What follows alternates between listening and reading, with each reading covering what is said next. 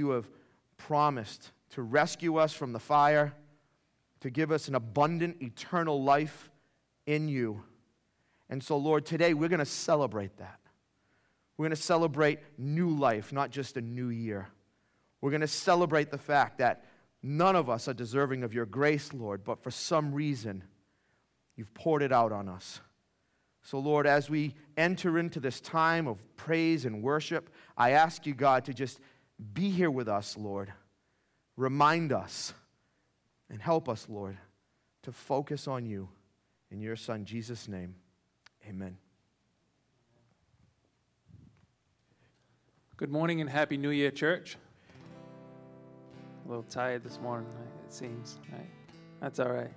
We've been up for hours practicing to bring something beautiful before the Lord. Maybe not hours, but... So our first song this morning as we worship is called Brokenness Aside, and the lyrics can be or seem a little somber,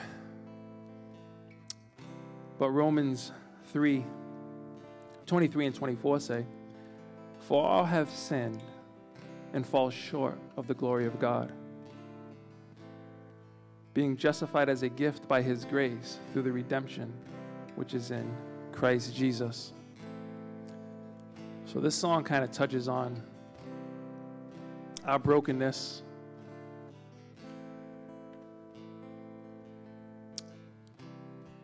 The sinners that we are. But it also focuses on the amazing grace of the Father. Amen. The incredible gift of his Son. His forgiveness. The word also says that while we were sinners, he paid that price for us. Amen. And the chorus says, "'Cause I am a sinner. If it's not one thing, it's another. I'm caught up in words, tangled in lies. But you are the Savior, and you take brokenness aside and make it beautiful." Amen? Let's worship together this morning.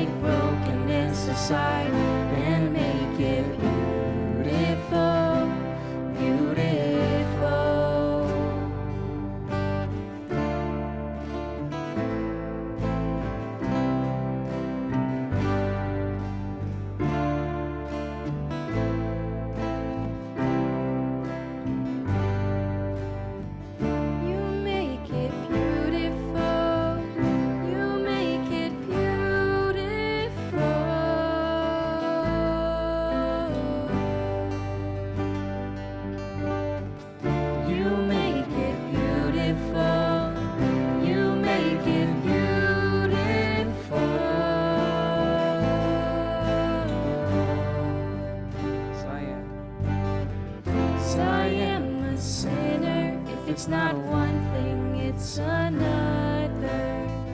Caught up in words, tangled in lies. Oh, oh, you are the Savior, and you take brokenness aside and make it beautiful, beautiful. 'Cause I am a sinner. If it's not one thing, it's another. Caught up in words, tangled in lies. You are the Savior, and you take brokenness aside and make it beautiful, beautiful.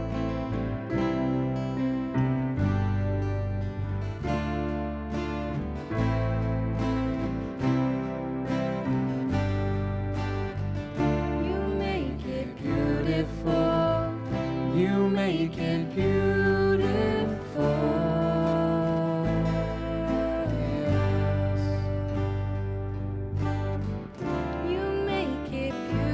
make it beautiful. You make it beautiful.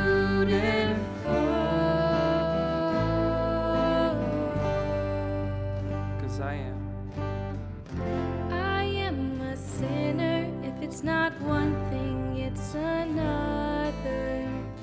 Caught up in words, tangled in lies. You are the Savior, and you take brokenness aside and make it beautiful, beautiful. Oh, you make it beautiful, beautiful.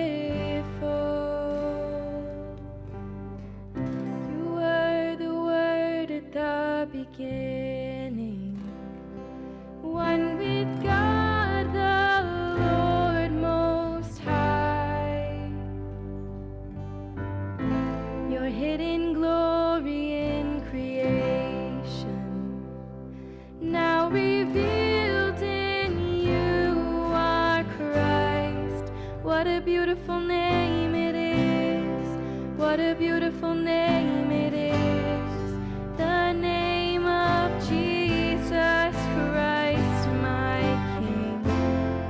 What a beautiful name it is.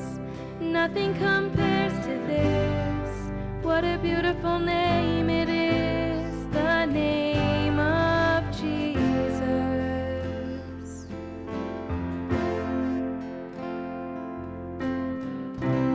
You didn't want heaven without us. So Jesus, you brought heaven down. My sin was great, your love was greater. What could separate us now? What a wonderful name it is. What a wonderful name it is. The name of Jesus Christ. What a wonderful name it is. Nothing compares to this. What a wonderful name it is. The name of Jesus. What a wonderful name it is. The name of Jesus.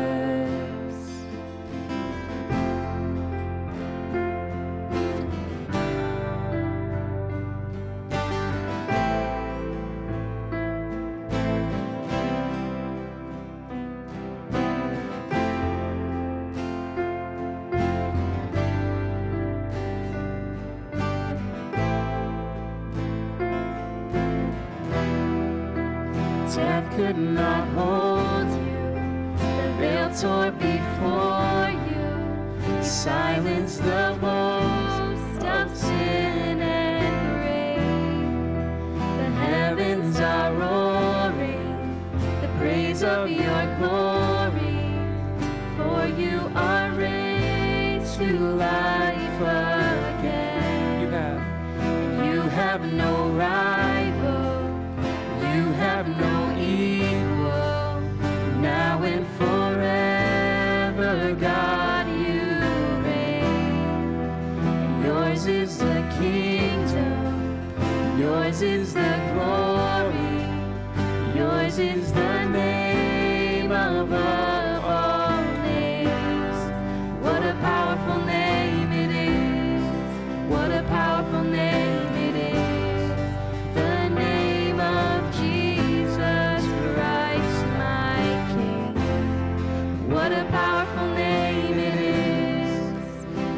Can stand against.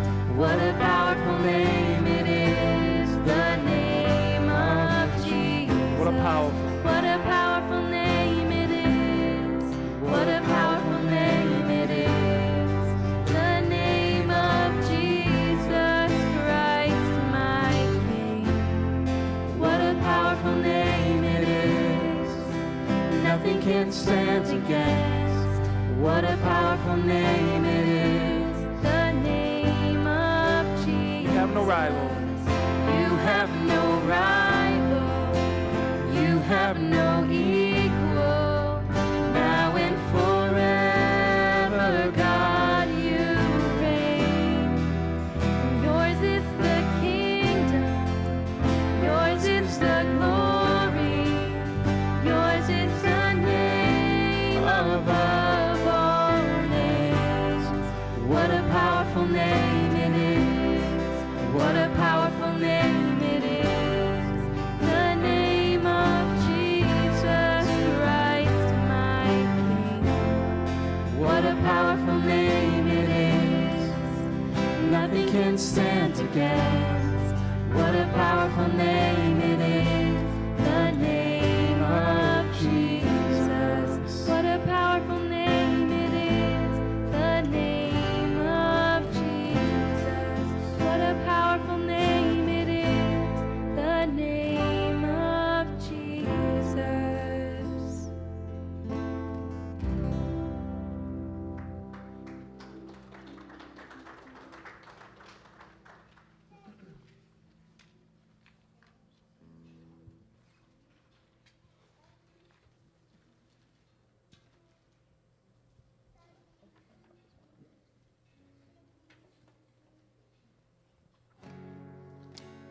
This next song is called Here's My Heart.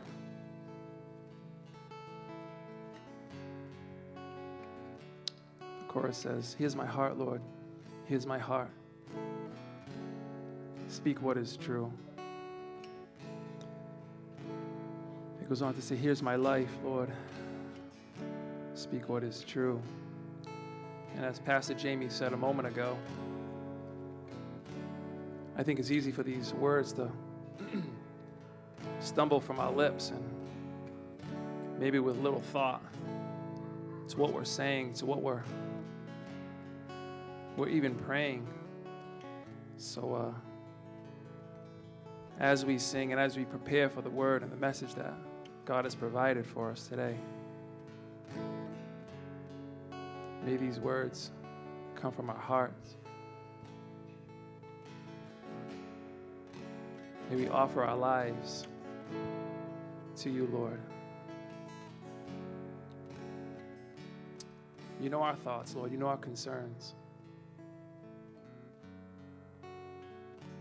We give those to you now, at this very moment, Lord. Whatever we walked in here with, Lord, meet us there.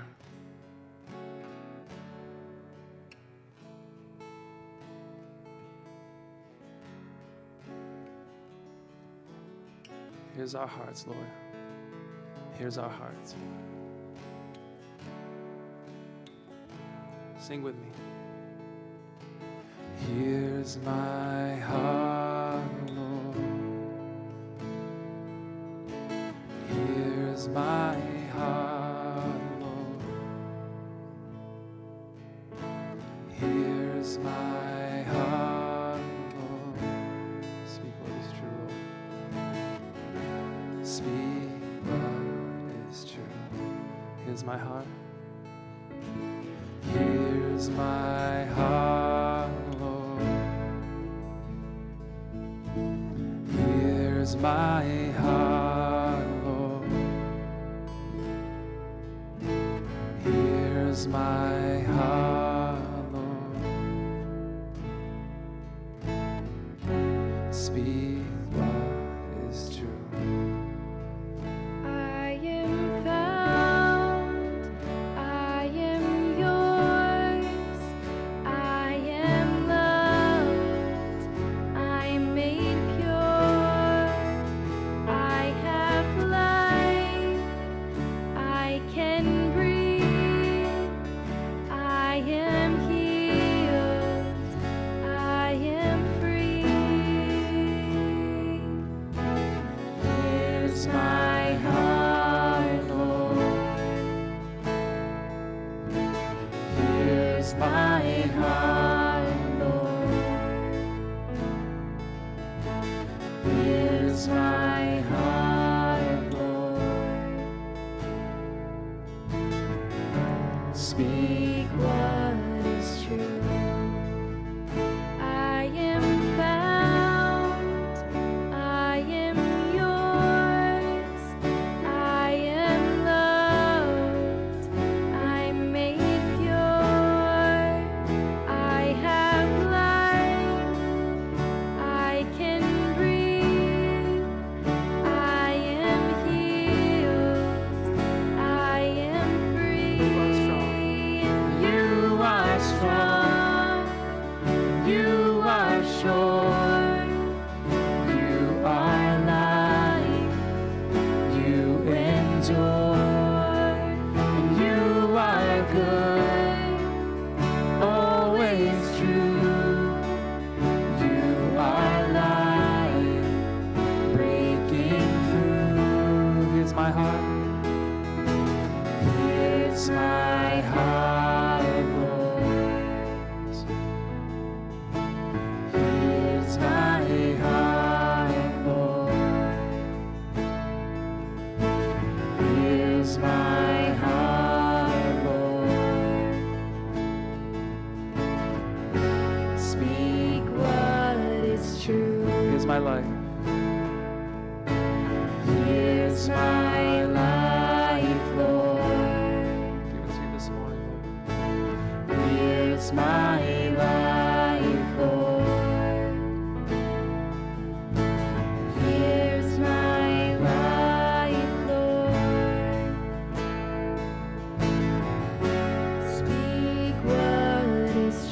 Speak what is true. Psalms 139:23-24 says, "Search me, O God, and know my heart. Try me and know my anxious thoughts. See if there be any hurtful way in me, and lead me in the everlasting way." Amen.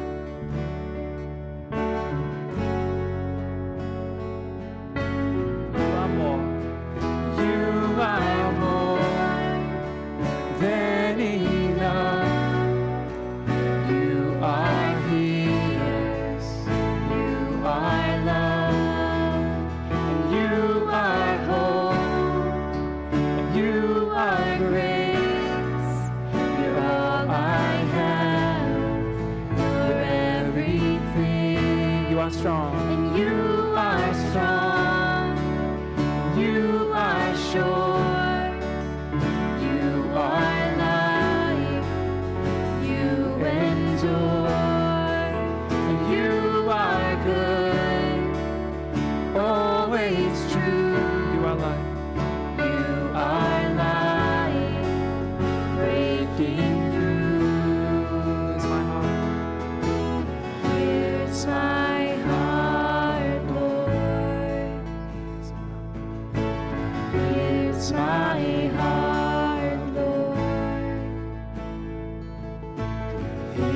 my heart, Lord. Here's my heart, Lord. Speak what is true. Here's my life. Here's my life, Lord. Here's my life, Lord. Here's my life, Lord. Speak what is true. Speak what is true.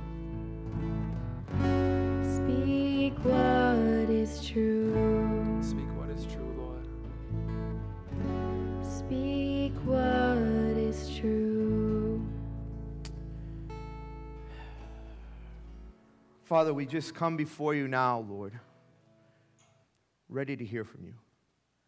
Father, I pray that you prepare our hearts and our minds, Lord, for whatever it is that you have for us. Lord, I pray that the words of these songs that we just sang actually mean something to us. That they're not just catchy tunes, Lord, and they're not just feel-good moments, but, Lord, that these are truly our prayers and our worship and our praise. Have our hearts, Lord. Take over our minds.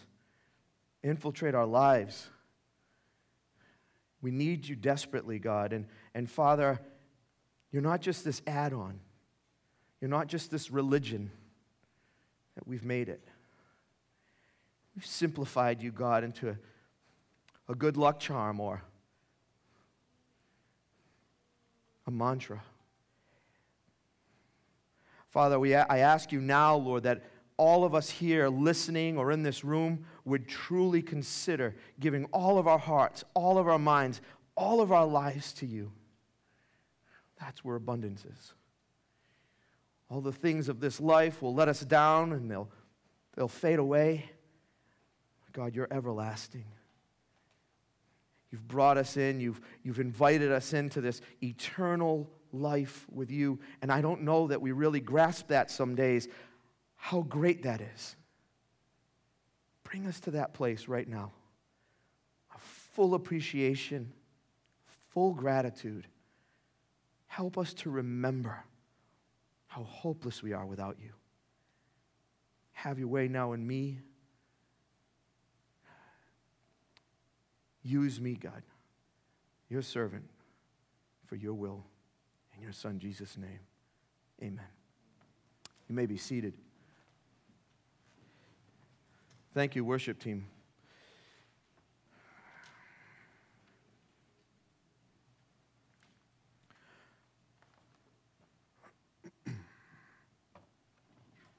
So it's that time again. Time of year when we all make resolutions and think that if we just do these things, our lives will be better, right? And I'm not saying, and before I get off on my tangent or my rant, that we shouldn't resolve to do positive, healthy things. But through my own failures and even successes with these resolutions, I've learned that we can either not take them serious enough, or we can become overly consumed by them, even allow them to become our main focus. What drives us? Our gods. Who here wants to experience the fullness of life? Who here? Who wants to experience all that God has for them, all that God created them to be? We all do. We spend our entire lives, our entire existence pursuing this, yet we think we know exactly what we need. And we always come up short, don't we? See, abundant life doesn't come through losing weight, although I could, finding a new job, earning more money, or even finding a new relationship. Yet every year, most of us, even here in the church, will endeavor to pursue these very things in the hopes that we'll find a more fulfilled, more content, and happier existence.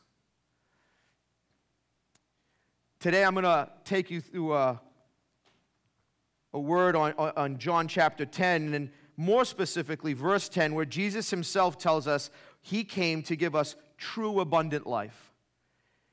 And see, this word that is used here by John in the Greek is parison, meaning exceedingly, very highly, beyond measure, more, superfluous, a quantity so abundant as to be considerably more than what we would expect or anticipate. And Jesus promised us a life far better than we could ever imagine.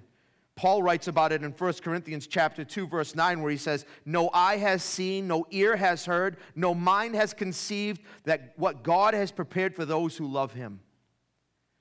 And then Paul also writes again in Ephesians chapter 3, and you've heard it spoken many times in these halls and from this pulpit, verse 20, where it says, "Now to him who is able to do far more abundantly beyond all that we ask or think, according to the power that works within us." Or as we often say, and you see in other translations, immeasurably more. Immeasurably more. I was riding here this morning. I didn't sleep well last night. My son still isn't a very good sleeper, and neither am I, so the two of us wrestle all night long. And it was good. I was in this really vulnerable state, just kind of like, okay, God, you need to show up this morning because I'm me again. And I started realizing how unqualified I was to even stand up here and how undeserving I was to represent him. And I was just in tears. And maybe it was because I was tired, or maybe it was because I'm grateful, or maybe it's a mixture of everything, or just because I'm a crybaby.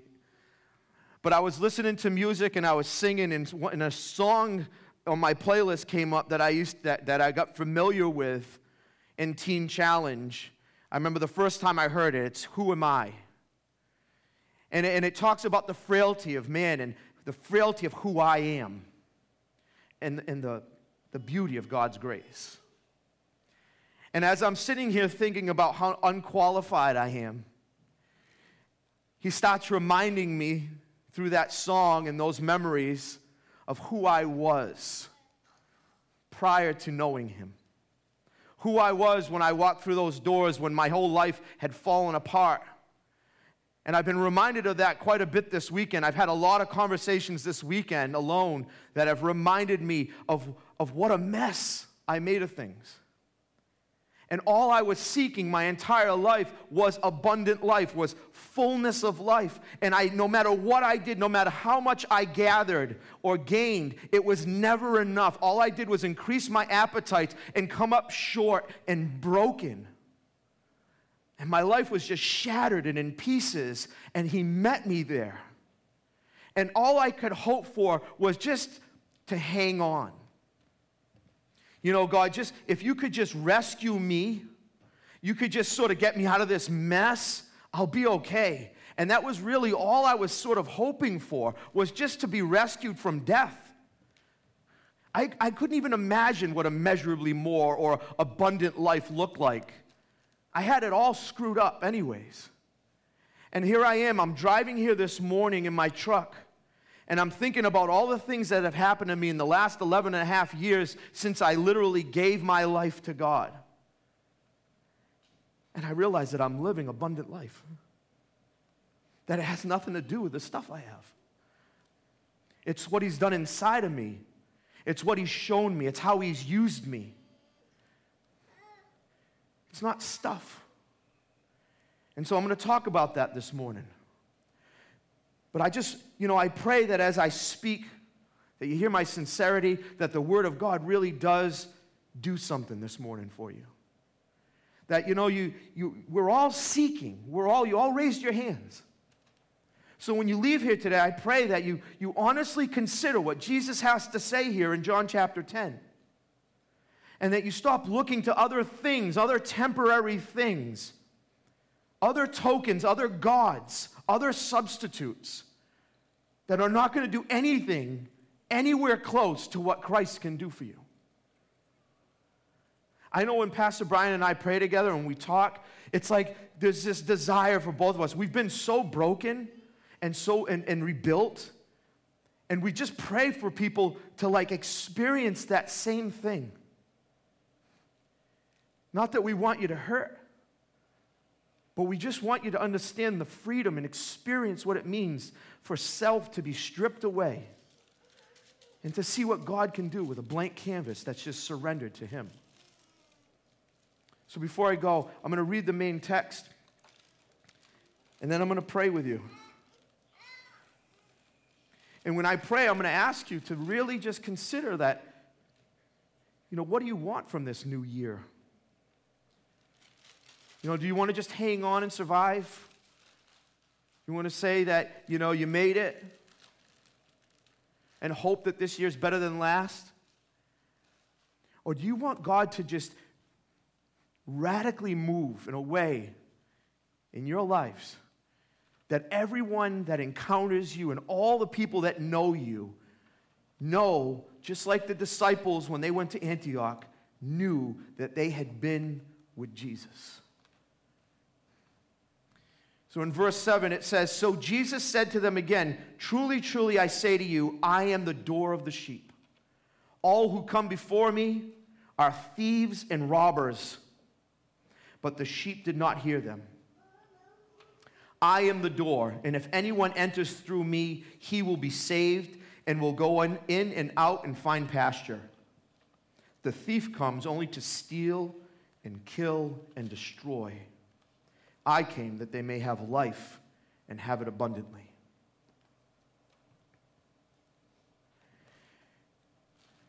Wreck us today, God. As these holidays wind down and this season gets quiet, help us to remember your grace. Help us, Lord, in light of our sin and our wretched nature, God, to remember, God, that you've reached down from the heavens and given us hope, given us a promise. You've brought us into fellowship with you. You've given us a chance. And so, God, I just ask you this morning to help me to be obedient to you, to get out of your way. Father, I pray that every person who hears this would not hear me speaking, but hear a word from you, that the Holy Spirit would minister to them and stir in them and do something really new, something deep, something lasting.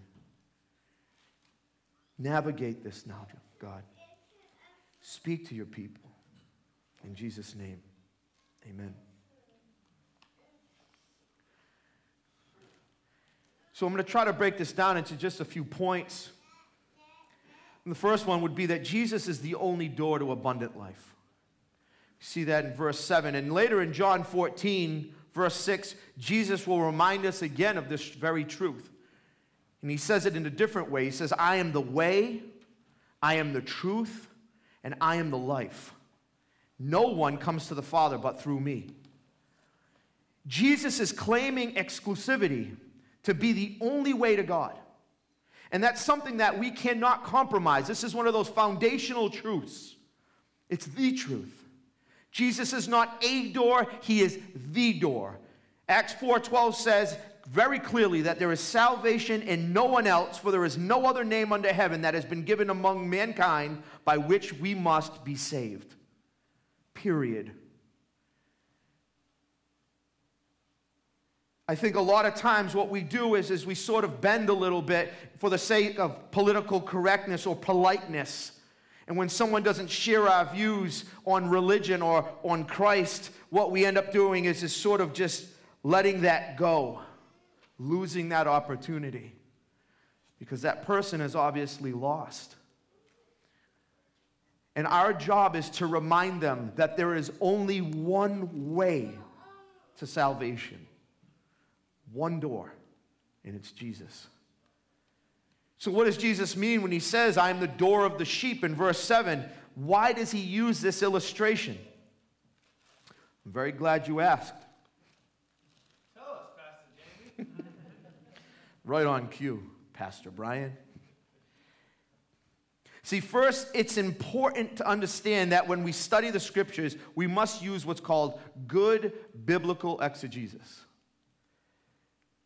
We look at things like who the writer is, why he's writing it, when he was writing it, and to whom he was writing it to, and so on. See, a lot of times we don't do that, do we? A lot of times we find a scripture or a portion of scripture, and because we're going through a season or because of where we're at in our walk, we sort of pluck it out of the scriptures and we say, "This really pertains to me right now." And we lose the truth of what that word means. Because the reality is when the writer wrote it, there is literally only one truth and one purpose and one meaning to it. And our job through exegetical study is to mine that truth. It's to grab that truth and to store it in our hearts so that we cannot be easily swayed, so that we won't compromise the truth. And there's so many places out there that that's what they teach. That's their message Sunday after Sunday. They take the word and they sort of bend it a little bit to fit a scenario or their audience, to lure people in, to make them feel good. And then Jesus becomes a self-help God. A good luck charm, as I said. And we miss his holiness, and we miss reverence. And what happens is he becomes this sort of buddy of ours. And worship becomes shallow and superficial.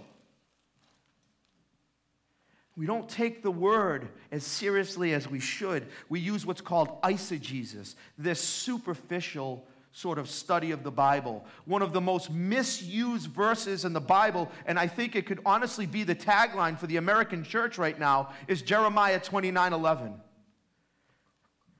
You know, we take this is God speaking to Jeremiah about the Israelites in captivity in Babylon for 70 years. And he gives them this promise, and he says that I have plans for you. I have a future for you, to prosper you and not to harm you. And we hear that, and we go, oh, that's perfect. That works with my narrative. That works with my pursuit of the American dream.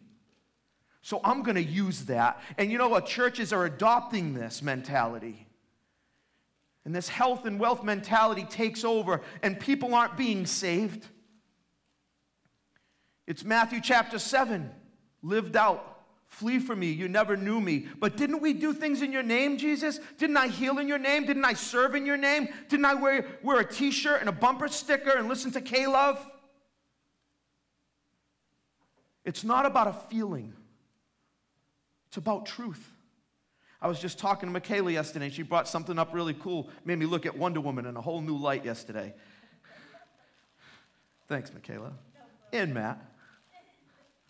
You know, the lasso of truth. And what she says is that it's not the power of the lasso, it's the power of truth. That's where the power is. And I think we discount the fact that we literally have the Word of God, the inspired Word of God, to guide us.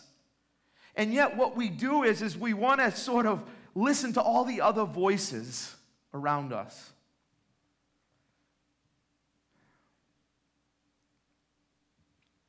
See, in this portion of Scripture and in many others, we see Jesus use the example of shepherdship with his listeners. And the reason he does this is because it's a very common vocation back then. Really simple. It would be like going down to the waterfront and talking to fishermen and using illustrations and analogy about fishing. He's talking to a bunch of people, and there's probably sheep in the crowd. Literally. And so when Jesus says, I'm the door of the sheep, this made a lot of sense to his listeners because they knew that at night a shepherd would build a protective enclosure for their sheep, and then this enclosure would have no door on it. The shepherd himself would lay across the opening to the shelter at night and make sure the sheep could come in and go out to pasture and that predators were kept out. The shepherd became the door. That's how he protected his sheep. So when Jesus uses this illustration, he's saying that as the good shepherd, he is that door. I am the door, he says. I'm the one who keeps you. I'm the one who protects you. I'm the one. He says, I am the good shepherd in verse 11. The good shepherd lays down his life for his sheep. He's saying this figuratively and literally because, as we know, he would eventually lay down his life entirely. This is all being said not long before he would be crucified. So this metaphor is used to explain that sheep that need to follow him as the good shepherd if they want life. That the only way to enter the kingdom is through Jesus himself. I think we really need to understand this. I think, again, through this political correctness, we sort of can agree or not even stand up to the fact that people say that all religion leads to God. It doesn't. All other roads lead to death. That's why we're here. So my second point would be that true sheep will not be led astray. True is the operative word. True sheep will not be led astray. See, others have and will continue to come and promise abundant life through other means, but the true sheep of the Good Shepherd will not be led astray for long. Jesus is referring to those who preyed on the sheep and used them for their own selfish ends. In this text, he's responding to the Pharisees and church leaders of that day. So the thieves and robbers who he's talking about were standing right in front of him. Now, can sheep be led astray? Sure they can.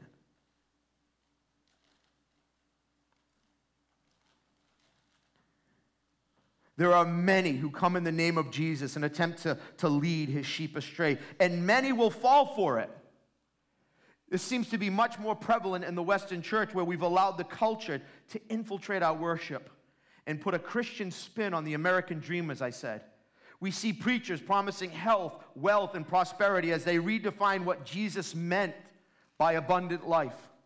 We put on rock shows and center our theology on self, while promising churchgoers that if they just have enough faith or give enough money, that they'll have the life that they've always dreamed of. And this is nonsense. It's heresy. It's an absolute slap in the face and an insult to Christ, who gave up his life for us. And we should take it very personal. We should stand up to this. You know, a lot of times what we do is we say, oh, well, that's their church, that's how they do things. You know, and we can write it off and say, well, that's the bride of Christ. But is it? It looks more like his mistress. It's sad. And I think we really need to get right back to the crux of the matter and to the core of things. And I'm grateful for what Pastor Brian preaches every week. I'm grateful for what we have here. Because I'm going to tell you what, I've been to a lot of churches. It's been one of my privileges as sort of the associate here and going through the ministry of Teen Challenge. You go to a lot of churches. I've seen some crazy stuff. Nothing like Corinth, though. Thank God. But I've seen some crazy stuff. And I'm grateful for what we have here. And I pray that you're all grateful as well. You know, there's a lot of effort that goes into bringing you guys the truth as we see it, the best we can present it. But I'm going to tell you this, and this is one thing that we can't forget, is that the gospel is not about this feel-good movement that it's become. It's about a life for a life. Jesus gave us his life. We are to give ours back. It's not about living your best life now or even a comfortable life now, because carrying a cross is not comfortable. Anyone selling a gospel other than the one that preaches Christ and him crucified, that doesn't call us to take up our cross, die to self, and give our lives to Christ, is a thief and a robber, according to Jesus. And we need to take it and believe it as such. We are defenders of the gospel. We're his front line, his watchmen, here and now. And we need to stop getting off on these tangents and these paths that are secondary matters that don't mean so much, and allowing that to divide us. It's bad enough we have more denominations than we can count. And it's bad enough that you know, if our theologies don't align on secondary matters, that we end up doing is arguing publicly on social media and other platforms like that and looking like fools. We need to band together and save those conversations for private, where the world isn't watching or listening, because what these lost people need to hear is the truth of the gospel. They need to know the door. Because this world and this life is going to present to them many different doors and options. And it's confusing, and many of you understand this, if not all of you, that we can often choose the wrong doors. And so our job as guides, as the knowledge of the truth now, is to show people where that door is so that they don't waste any more time. This life is a vapor. It's short. I just got a phone call 15 minutes before we started from a good friend who lost his wife on New Year's Eve while they were walking down the street. A car veered off the road and hit her and ended her life immediately. Had no idea that was going to happen. They're just walking back to their place. He's a mess. He has all kinds of regrets and guilt. Everyone's shocked. And my first concern is, and what I said to Jeff was, God, I hope I served her well. I hope I shared everything I was supposed to. I hope I did everything I was supposed to that God commissioned me to in her life. Because that's our job. At that moment, that's all that matters. And a lot of us are just sort of winging it. We're on cruise control, and we're just coasting through life right now. It's like we take our salvation, throw it in our back pocket, and then we wrestle with the things of the world that shouldn't even have our attention. And guess what? It's not just us who suffers. It's our families who suffer. It's our friends who suffer. It's the people we come in contact with who suffer. Because they don't get Jesus in you. Our job is to be Christ. We're the light of the world. We're ambassadors. We're ministers of reconciliation. Is that how your life is characterized? If somebody said, hey, I know so-and-so, and boy, is he a minister of reconciliation? Boy, she is the light of the world. She's definitely an ambassador for Christ. Is that how we're described? And if not, it's time to resolve to be that. You want to lose weight? Fine. Buy a treadmill, hang your clothes on it, eat less.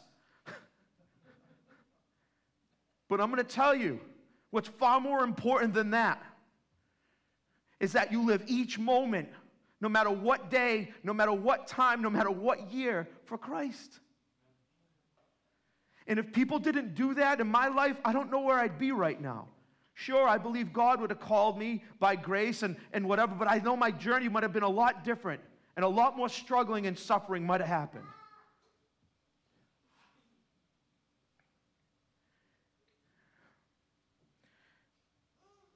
But I digress. Jesus promises that his true sheep will always find their way back to their shepherd. They will always find their way back to their shepherd, his true sheep. In John chapter 10, verse 27 through 30, just a few verses later, it says, my sheep listen to my voice, and I know them, and they follow me. And I give them eternal life, and they will never perish, and no one will snatch them out of my hand. My Father who has given them to me is greater than all, and no one is able to snatch them out of the Father's hand. I and the Father are one. Jesus is asserting his authority, his deity. He's saying, I am God. I and the Father are one, and no one is going to snatch you out of our hand.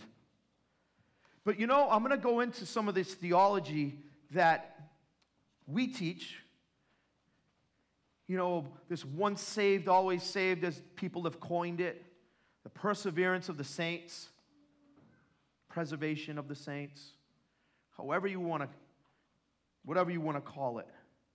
You know, I've heard people on the opposing side say, oh my gosh, that makes for lazy Christians. That makes for Christians who think, good, there's this licentiousness that goes along with grace. I can do whatever I want now. I'm saved forever. I can keep on living how I want. And it aggravates me. But I'm without an argument a lot of times. I mean, sure, I can revert back to the scriptures, and that's, you know, the way to finish those arguments, I suppose, obviously. But what aggravates me personally is there is some right to that. That we as a church Those of us who believe that theology have earned that reputation. We have become lazy. We have started to sit on our hands a little bit. Where's the urgency? Where's the excitement? You know, I remember when I first got saved, you know, I was, I don't want to get into like a whole sermon about when I was or wasn't saved, but I was 25 years old. I heard the gospel for the first time, and I was excited. It was what I was looking for. And I remember like this honeymoon stage, like where I wanted to tell everybody about Jesus, like what I just learned. Like, can you believe this? That you can be a complete moron like me and actually have eternal life and forgiveness and grace and transformation and newness? I was like, this is for everybody. Like, even idiots.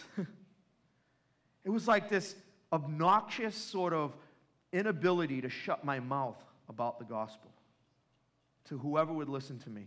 And you know, as the honeymoon stage died down, right, when I started realizing there was a commitment on my part to Christ, and I lost that zeal, and I started to revert back to my old ways in a lot of ways.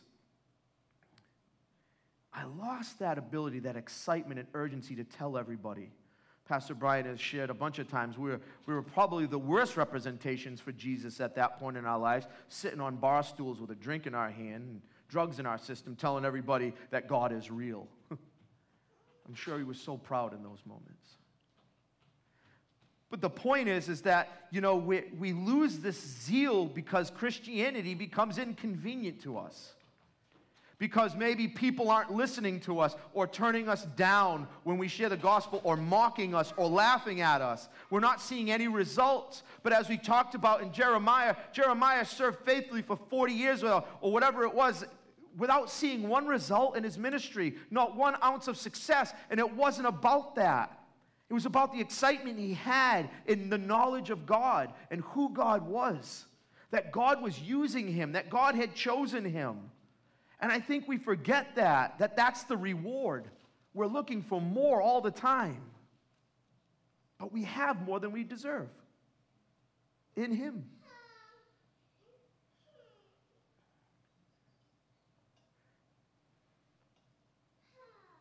There will be people who don't come back to the fold. There will be people who go out from amongst us and never come back, sadly. But in 1 John 5:19, it clearly says, they went out from us, but they were not really of us. For if they had been of us, they would have remained with us. And so we've got to remember that. We worry about things we don't need to worry about. Instead of living first for Jesus with this sort of urgency and zeal for the gospel and reaching others, we get worried about secondary matters. Well, what if I'm not saved? What if they're not saved? What if God didn't choose them? How's God going to use me? And we start getting into these like semantics that don't mean anything because we're not even living for Christ to begin with. So it's almost like a cop-out. I'm being tough today. I'm sorry. Kind of. But you know, God beat me up all week in a good way. Reminded me of some things this week. Reminded me of how abundant my life was. You know, with all this COVID stuff going on all year.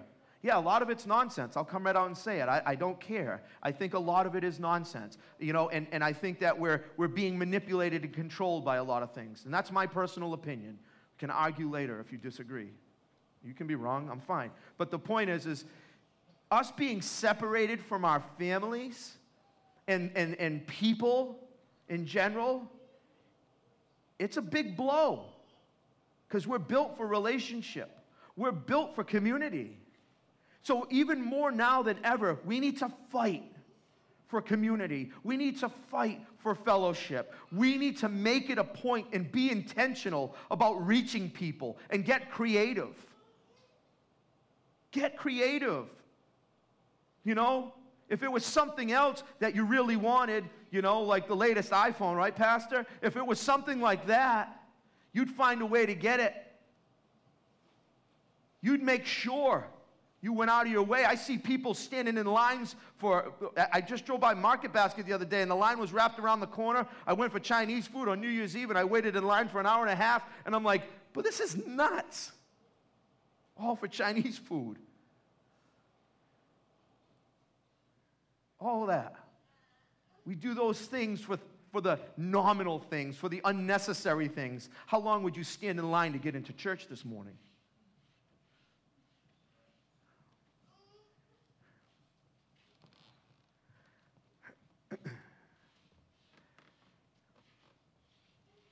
Abundant life is eternal life.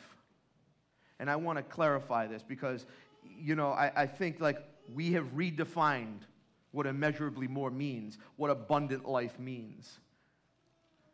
We see in verses 9 and 10 that through Jesus we're saved and given life. To be clearer, the abundant life we're promised, and as I mentioned earlier, it means beyond measure. A quantity so abundant as to be considerably more than what one would expect or imagine or anticipate. It's life beyond measure, eternal life. And eternal life doesn't begin when we die. It begins the moment we're caught in the grip of God's grace. It's the moment Jesus becomes our Lord and Savior. That's when our eternity begins. It's sort of this rerouting. You're going in this direction, and all of a sudden, grace happens, and you just rerouted. And now you're on this eternal path with God. But a lot of us keep looking back in the rearview mirror at this old road. And we want to keep riding on it because there's a lot of comfortability there. You know, we know all the stores, all the good restaurants. But the reality is that God is trying to show us so much more about life and what it means to have abundance through this eternity. It's not health, it's not wealth, it's not prosperity. Those thieves and robbers who are selling this gospel will be dealt with, rest assured. It says those who are teachers will be held to an even higher standard. And woe to them who stand before God on that day and have to answer for all their false teaching. Woe to them. I don't want to be in those shoes. And I don't want to stand up here and give you some fluffy New Year message and encourage you to keep your resolutions and be better people and be really nice and kind. You know, yeah, walk in the Spirit of God. Be a child of God. Live as a child of God. Abide in Christ. And guess what will happen? The fruit of the Spirit. If I just tell you to be nice, then you're just be this counterfeit nice person. But if we show you and teach you what the Word says about abiding in the true vine, then you're going to flourish genuinely with real fruit.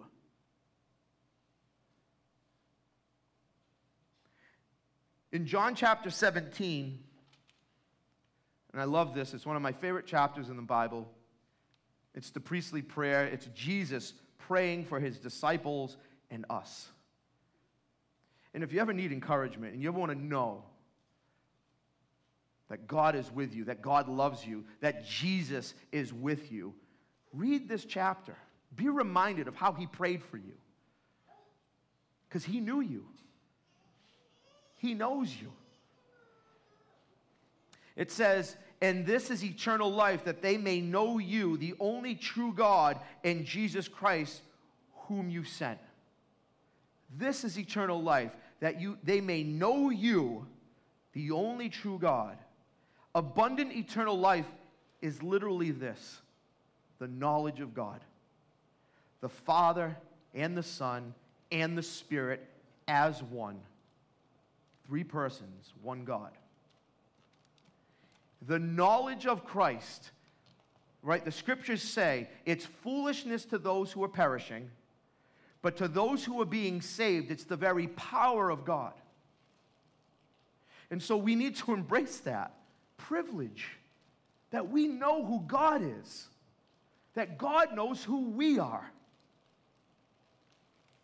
And this is something I really think that we forget, that there's no greater privilege in this life.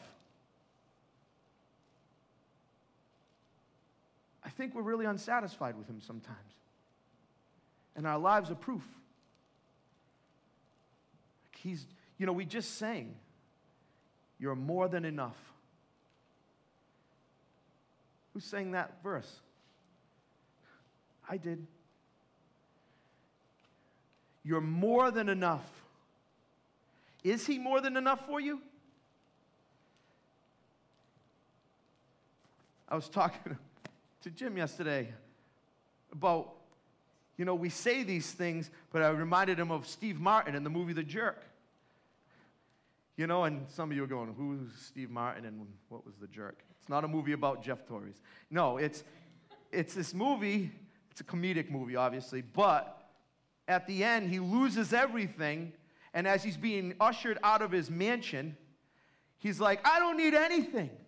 I don't need anyone. Well, except for this remote control, and except for this chair, and he looks like a total idiot walking out of his house carrying in his bathrobe, carrying all this stupid, meaningless stuff. Boy, if that isn't an illustration of us sometimes. Is he more than enough?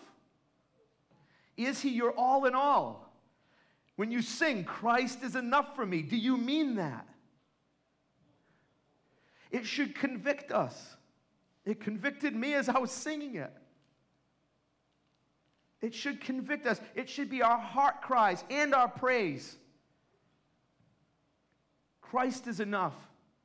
Psalm 23 tells us that he protects and cares for us and prepares a table before us, even in the presence of our enemies, so that our cup overflows. He goes with us even through the valley of the shadow of death. And I think we think that's just a funeral passage. But it's not. And whenever I read it at a funeral, I always say, this is not about death. This is about life. It's about salvation. He goes with us even through the valley of the shadow of death. In other words, Jesus isn't promising an easy life where there are no trials or where you get instant deliverance from your trials, where everything's rainbows and butterflies. He doesn't promise that. He says, in this world you will have troubles. Take heart, I've overcome this. But this is going to be tough. And now that you know me, it might even be worse because they persecuted me first, so they're probably going to persecute you too. And in this country, and in the context of our lives, I don't even think we understand what persecution is. I've heard people say it, and I giggle. What do you mean, persecution? You couldn't bring your Bible to school or something? Like, are you kidding me? People are being killed and tortured and jailed in other countries, and we look at the martyrs of past, and we actually have the audacity to say that we've been persecuted. Yeah, we get made fun of, we get laughed at. So what? We deserve it. Are you kidding me? If that's the cross we're bearing, we better be grateful, not cocky. We're a little too comfortable, church. He's promising in those trials and in those hardships to meet all of our spiritual needs if we'll just enter through him as our door. That's what he's promising. This eternal life. He's saying, I'm going to meet all your spiritual needs. Yep, you might die, you might get sick, you might be broke. You might go through X, Y, or Z just like everybody else because the rain falls on the just and the unjust the same. Do you know that? But I'm going to provide every spiritual need you have if you just abide in me. Enter through me. That's his promise. And we've somehow flipped that around to sort of make this existence, this vapor, this temporary existence to be as important or more important than the next. And so we sort of try to heap the rewards and the material rewards and the healings and the prosperity into this life. Take heart. I have overcome this world. You're going to struggle. It's going to be tough. Life is tough. And you're going to wear this flesh suit that's full of sin on the way. Friends, there are only two ways for us to live our lives.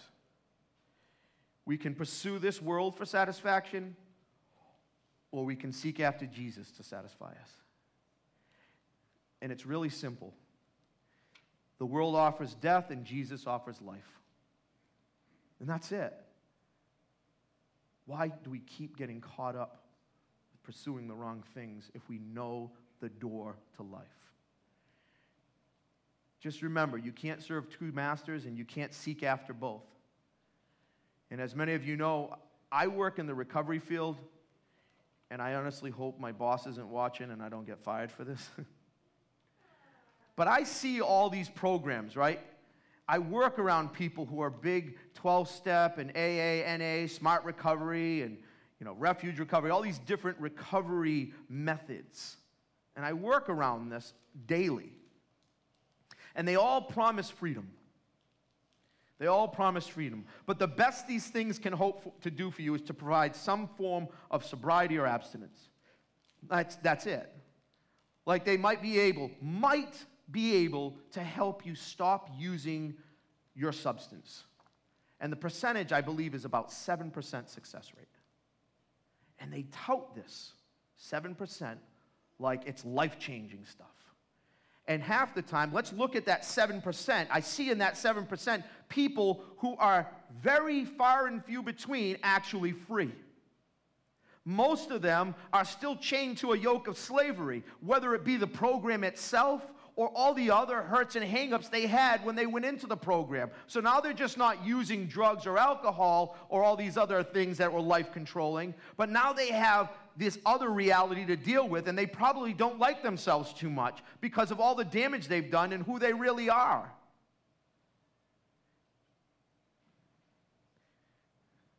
And it bothers me to see this. And it's almost like I could take the easy road and say, yeah, I don't want to work in this field anymore because, you guys just don't agree with my perspective and I don't agree with yours.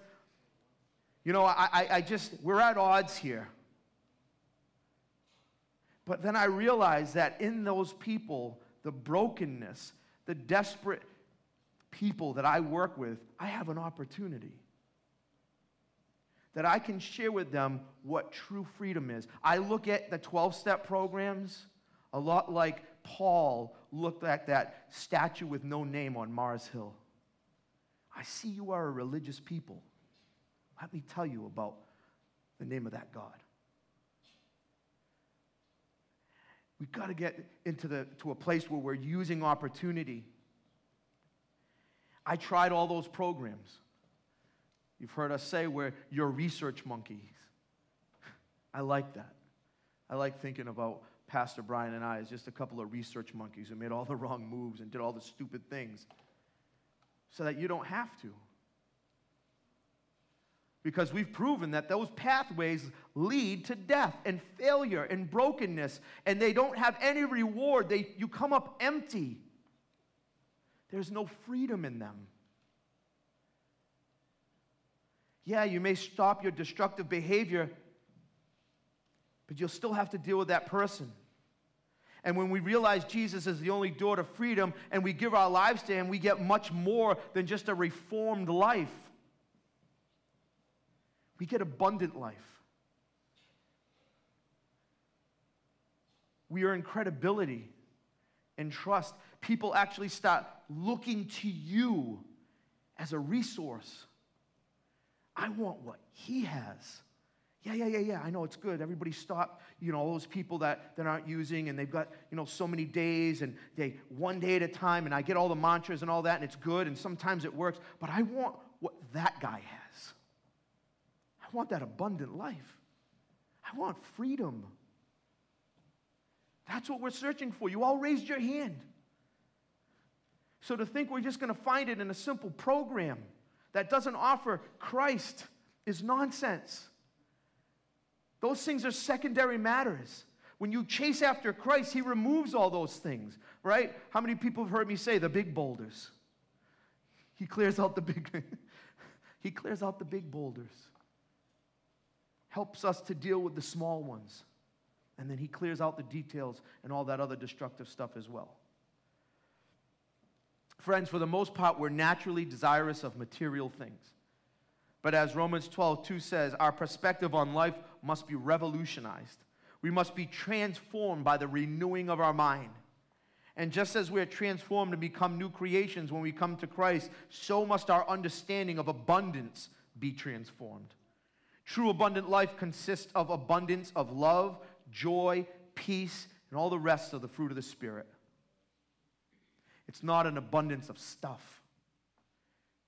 It consists of life that is eternal, and therefore our interest is in the eternal, not the temporal. Paul admonishes us in Colossians 3. He says, set your minds on things above, not on earthly things, for you died and your life is now hidden with Christ our God. Think about that. Are you living as if your life is hidden in Christ? Are you setting your heart and your minds on the things above, or are you setting them on earthly things today? What are you chasing?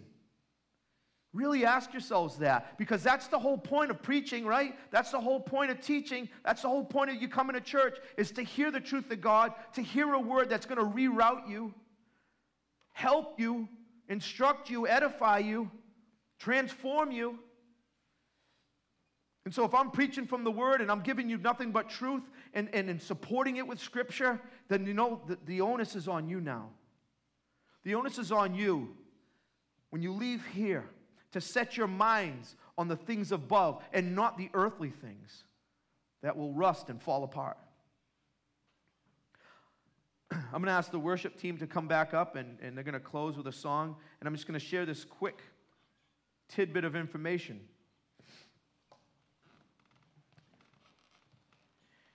The Eskimos have an interesting way of killing wolves. Some of you may have heard this. They take a sharp knife, they dip it in seal fat, and they plant it blade up in the snow. So a hungry wolf will smell the seal fat, which he loves. He'll find the knife, and he'll begin to lick it. And as soon as he licks it, he tastes blood, his own blood. But he loves the taste of blood. He licks more and more until he finally kills himself. And what he thought at first was really living was actually what was killing him. Gorging yourself on the world and its sinful pleasures is a lot like that. At first it tastes good, but it's really destroying you. Only Jesus ultimately satisfies our souls. Only Jesus can reconcile you to God and give you real life, abundant life. And that begins now and continues through all eternity. Amen? I'm going to ask you to please stand.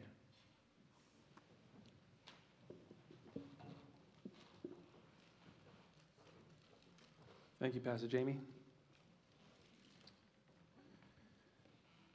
This song is called The Blessing. And it stems from a couple of promises in the Old Testament, one found in Numbers, another in Exodus and Deuteronomy. And I won't get into all of those at the depths of them or the theology of them, but I do want to read Psalms 103, 17 through 18 says, but the loving kindness of the Lord is from everlasting to everlasting on those who fear him, and his righteousness to children's children, to those who keep his covenant and remember his precepts to do them. As Pastor Jamie said a moment ago, it does rain on the righteous and unrighteous alike. And this isn't a magical prayer, a magical song, anything like that. However, going into 2021, it's a word of encouragement. It's a prayer of faith. It's just asking the Lord, as it says in verse 1, to bless you, to keep you, to make his face shine upon you, and to be gracious to you. The Lord turn his face toward you and give you peace. May that be the posture, the prayer of our hearts, the posture of this year in 2021. Lord, bless us with your presence, Lord.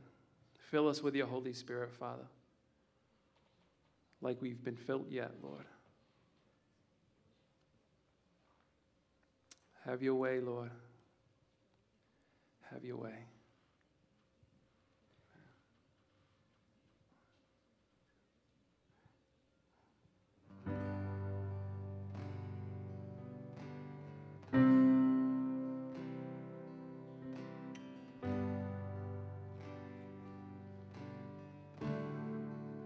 Lord bless you. Lord bless you and keep you. Make his face shine upon you and be gracious to you. Lord, turn his face toward you and give you peace.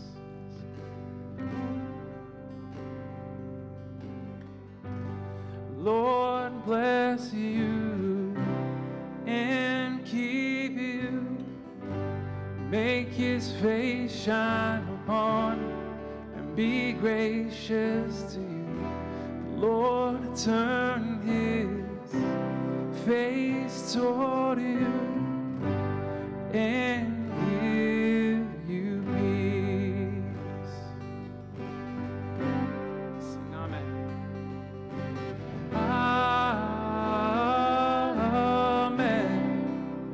Amen. Amen. Church, amen. Amen.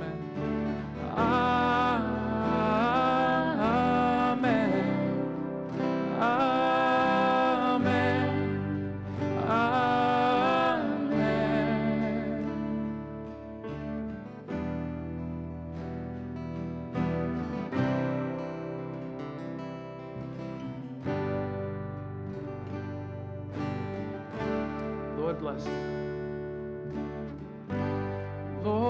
Bless you and keep you lifted up.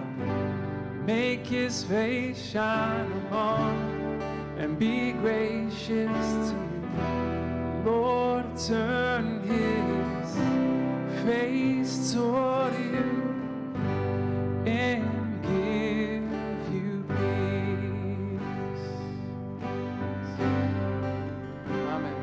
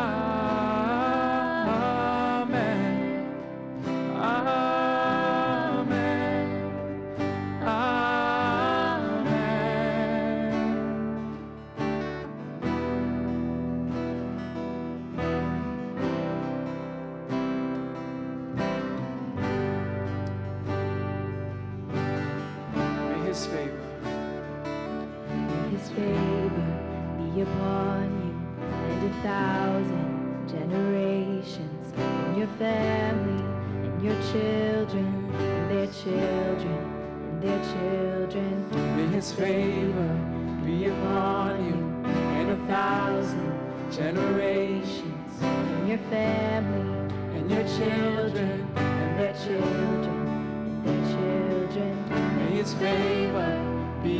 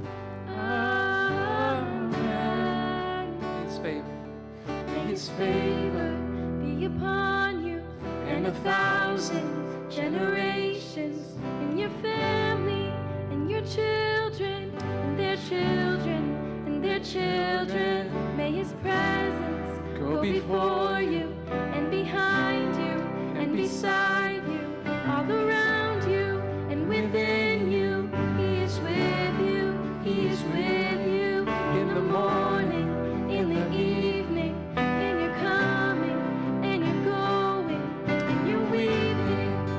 rejoicing. He is for you, He is for you, He is for you, He is for you, He is for you, He is for you, He is for you, He is for you.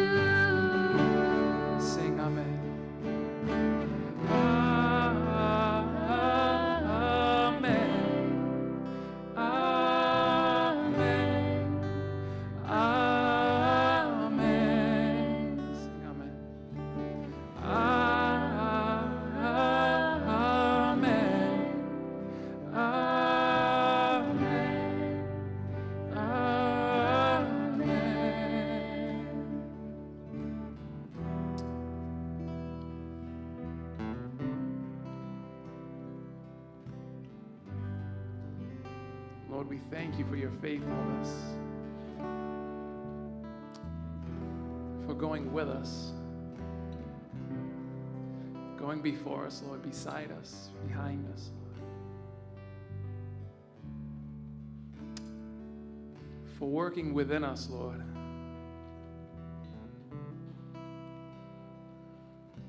To bring forth, Lord, glory to your name and to the name of your Son, Jesus. As we just sang to you, Lord, in our weeping, in our rejoicing, Lord, you are for us, Lord. You are for us.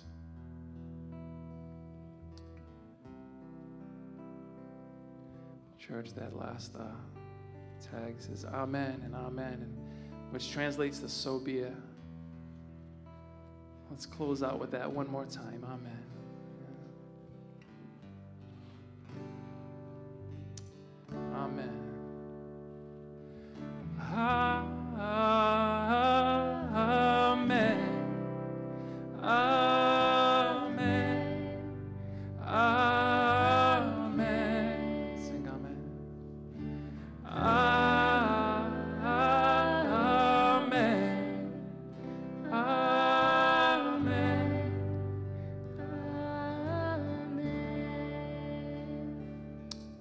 Thank you for your word today. Thank you for your Holy Spirit being here this morning. Go before us today. Go before us this week. May we bring glory to your name and all that we say and do, Lord. We praise you in Jesus' name. Amen and amen.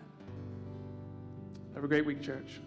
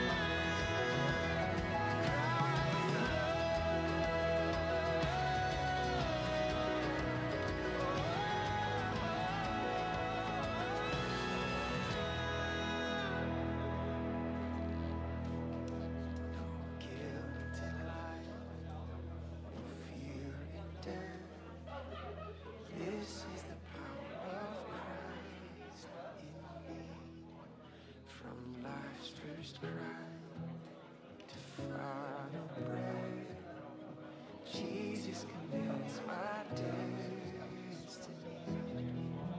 No power of hell, no scheme of man can ever block me from His hand till He returns or calls me home. Here in the power of Christ I'll stand.